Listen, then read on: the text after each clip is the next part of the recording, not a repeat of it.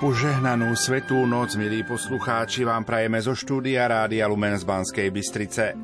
Okrem výročnej slávnosti veľkonočného tajomstva, církev si odávna najviac pripomína pamiatku narodenia pána a jeho prvých zjavení. To sa uskutočňuje vo vianočnom období. O niekoľko minút ponúkneme priamy prenos polnočnej svetej omše z katedrály z domu svätej Alžbety v Košiciach. Celebrovať ju bude monsignor Bernard Bober, košický arcibiskup metropolita a predseda konferencie biskupov Slovenska. Slovo má v tejto chvíli biblista profesor František Trstenský, farára dekan v Kežmarku.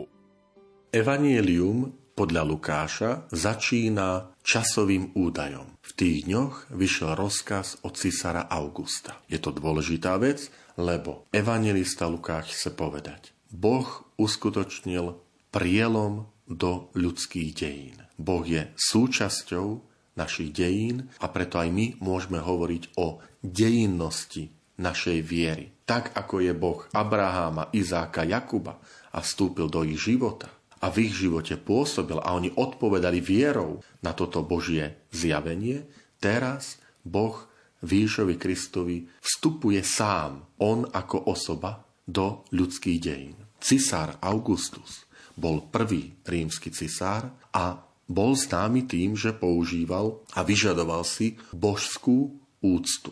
Evangelista Lukáš chce zmienkou o ňom povedať, že kým v Ríme, v palácoch, z mramoru a vo luxuse prebýva cisár Augustus, ktorý sa vyhlasuje za Boha, skutočný, pravý panovník, král neba i zeme, sa rodí úplne zabudnutej časti rímskej ríše, v neznámom mestečku pre Rimanov, v Betleheme, v chudobe, lebo povie, že sa narodil v maštali, aby ukázal odlišné panovanie, odlišnú vládu.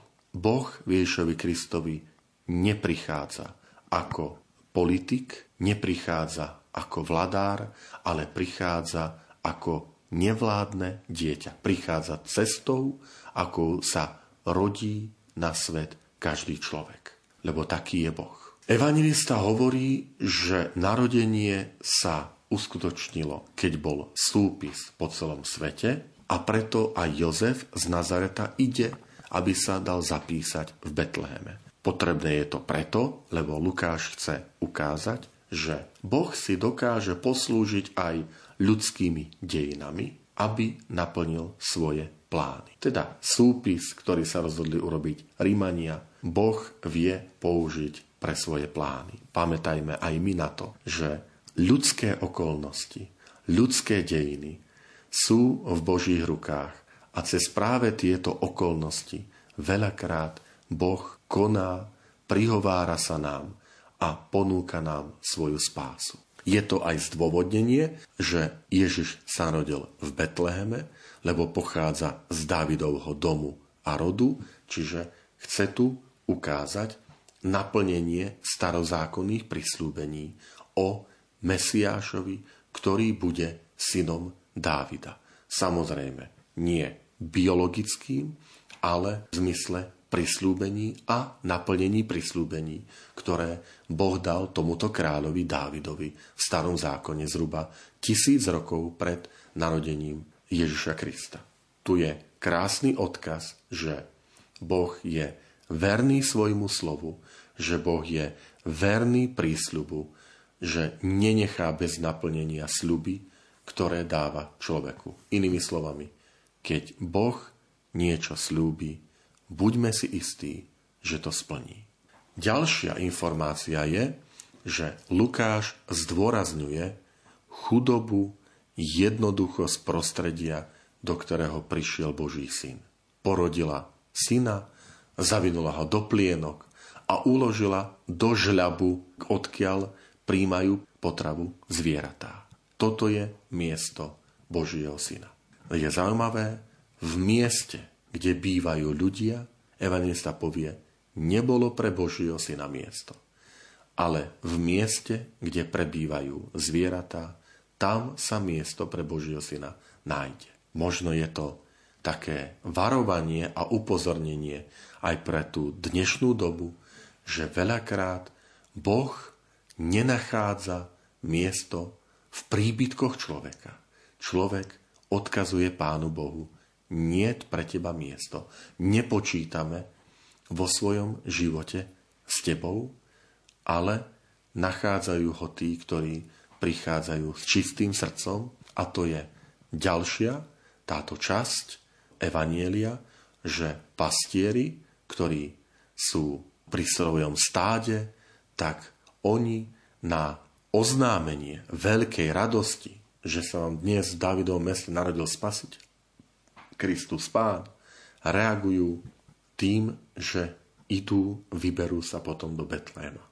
Ale to posolstvo je posolstvo anielov, ktorí ich to oznamujú. Základné posolstvo tejto noci, ktorú ideme sláviť, polnočnú svetú omšu, je vložené do úst anielov ako božích poslov, ako odkaz samotného Boha pre toto ľudstvo, že čo je obsahom, čo je zmyslom príchodu Božieho Syna, sláva Bohu na výsostiach, na zemi pokoj ľuďom dobrej vôle. Čiže Ježišovi Kristovi, ktorý sa rodí do veľmi chudobných podmienok, je Boh oslávený, pretože Boh nekoná podľa ľudských očakávaní, ale vždy ide tou cestou, aby to bolo pre spásu človeka. A v tejto ceste, v tej Božej vynaliezavosti je Boh oslávený, pretože je vynaliezavý kvôli človeku, aby ho zachránil. A pokoj ľuďom dobrej vôle, alebo presnejšie, pokoj ľuďom, v ktorým má Boh svoje zalúbenie. Čo to znamená? Boh má zalúbenie v tých ľuďoch, ktorí jeho cestu, jeho nazeranie na svet, jeho túžbu zachrániť človeka sa stáva aj pre nich, sa s ňou stotožňujú a príjmajú ho. Buďme ľuďmi, ktorí budeme v zalúbení Boha, preto, že budeme príjmať to Božie nazeranie na svet ten Boží záchranný plán so záchranou každého človeka.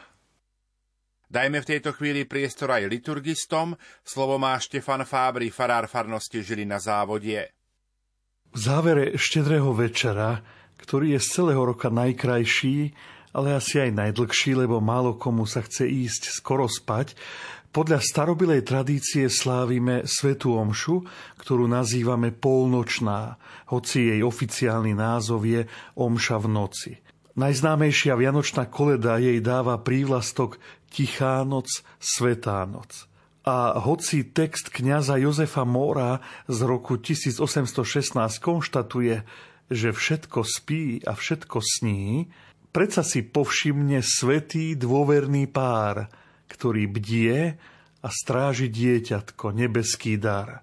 Myslím, že jeho slová môžeme použiť na vyjadrenie krásy nočnej liturgie, ktorú o pár minút začneme sláviť. Je pozvaním bdieť pri dieťati, ktoré je nebeským darom.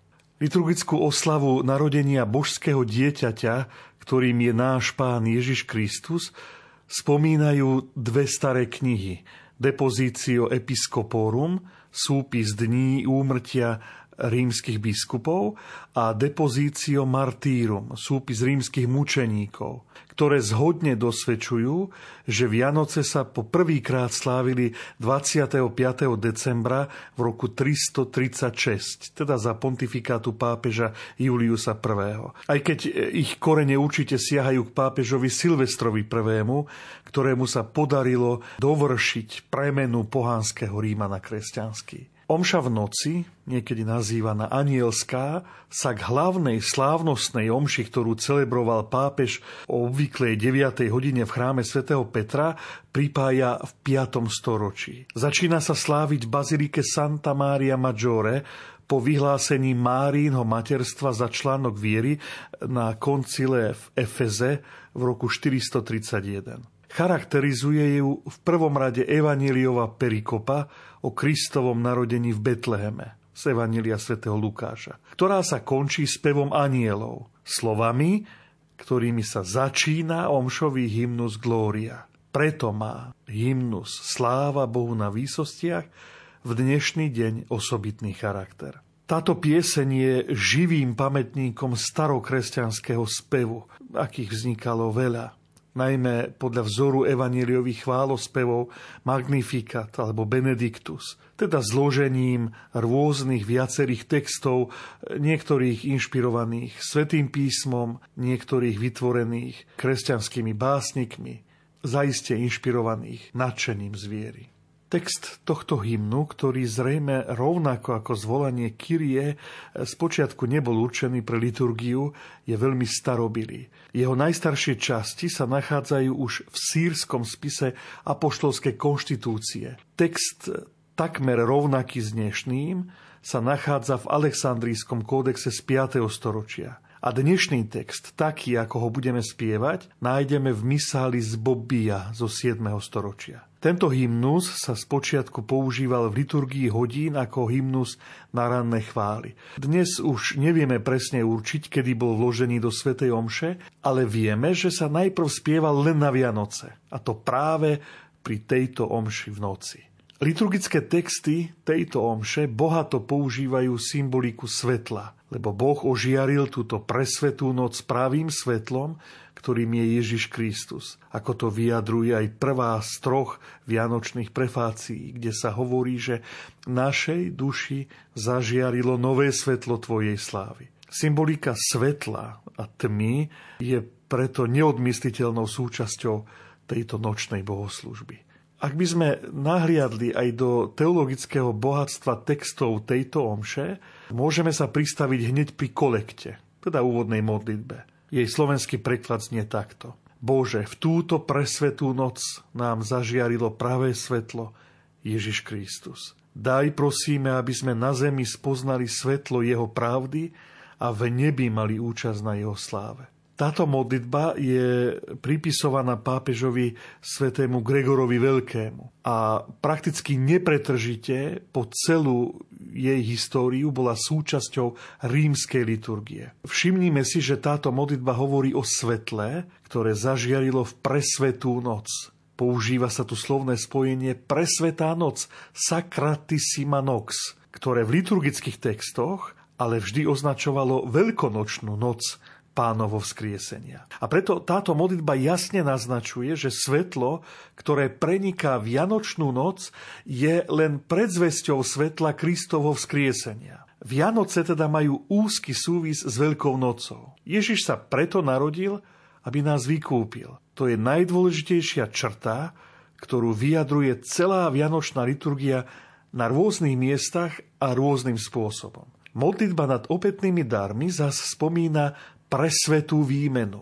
Prosíme ťa, pane, nech ti je milá naša vianočná obeta, aby sme touto presvetou výmenou dosiahli účasť na božskom živote tvojho syna. Čo to slovné spojenie presvetá výmena naznačuje? To, že sám Boh nemal na tejto zemi kde skloniť hlavu, je spojené s tým, že nám otvára nebo, kde máme príbytok pripravený nie rukou, ako píše svätý Pavol. Keď si Boh berie smrteľné telo, nám otvára cestu k nesmrteľnosti. A zároveň sa tu hovorí o akejsi premene. Boh sa stáva človekom a preto by sme sa my mali pripodobňovať Bohu, stávať sa novými ľuďmi. Kto si poznamenal, že sláviť Vianoce viditeľným spôsobom nie je nič iné, než byť uchvátený neviditeľnou láskou.